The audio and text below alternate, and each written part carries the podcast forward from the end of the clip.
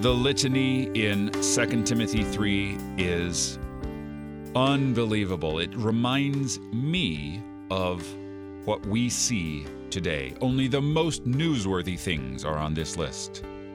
For people will be lovers of self, lovers of money, proud, arrogant, abusive, disobedient to their parents, ungrateful, unholy, heartless, unappeasable, slanderous, without self control, brutal, not loving good, treacherous, reckless, swollen with conceit, lovers of pleasure rather than lovers of God, having the appearance of godliness but denying its power. Avoid such people. Avoid such people.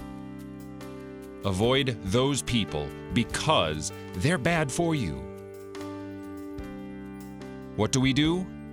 But as for you, continue in what you have learned and have firmly believed, knowing from whom you learned it, and how from childhood you have been acquainted with the sacred writings, which are able to make you wise for salvation through faith in Christ Jesus. Persevere. This is what Paul is saying. You are either going to be afflicted from within or from without, sometimes both.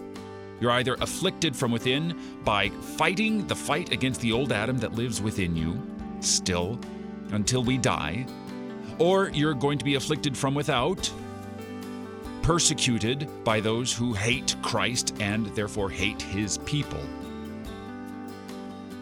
It's a lose lose situation if you don't consider that Christ has the victory and has promised his body the resurrection.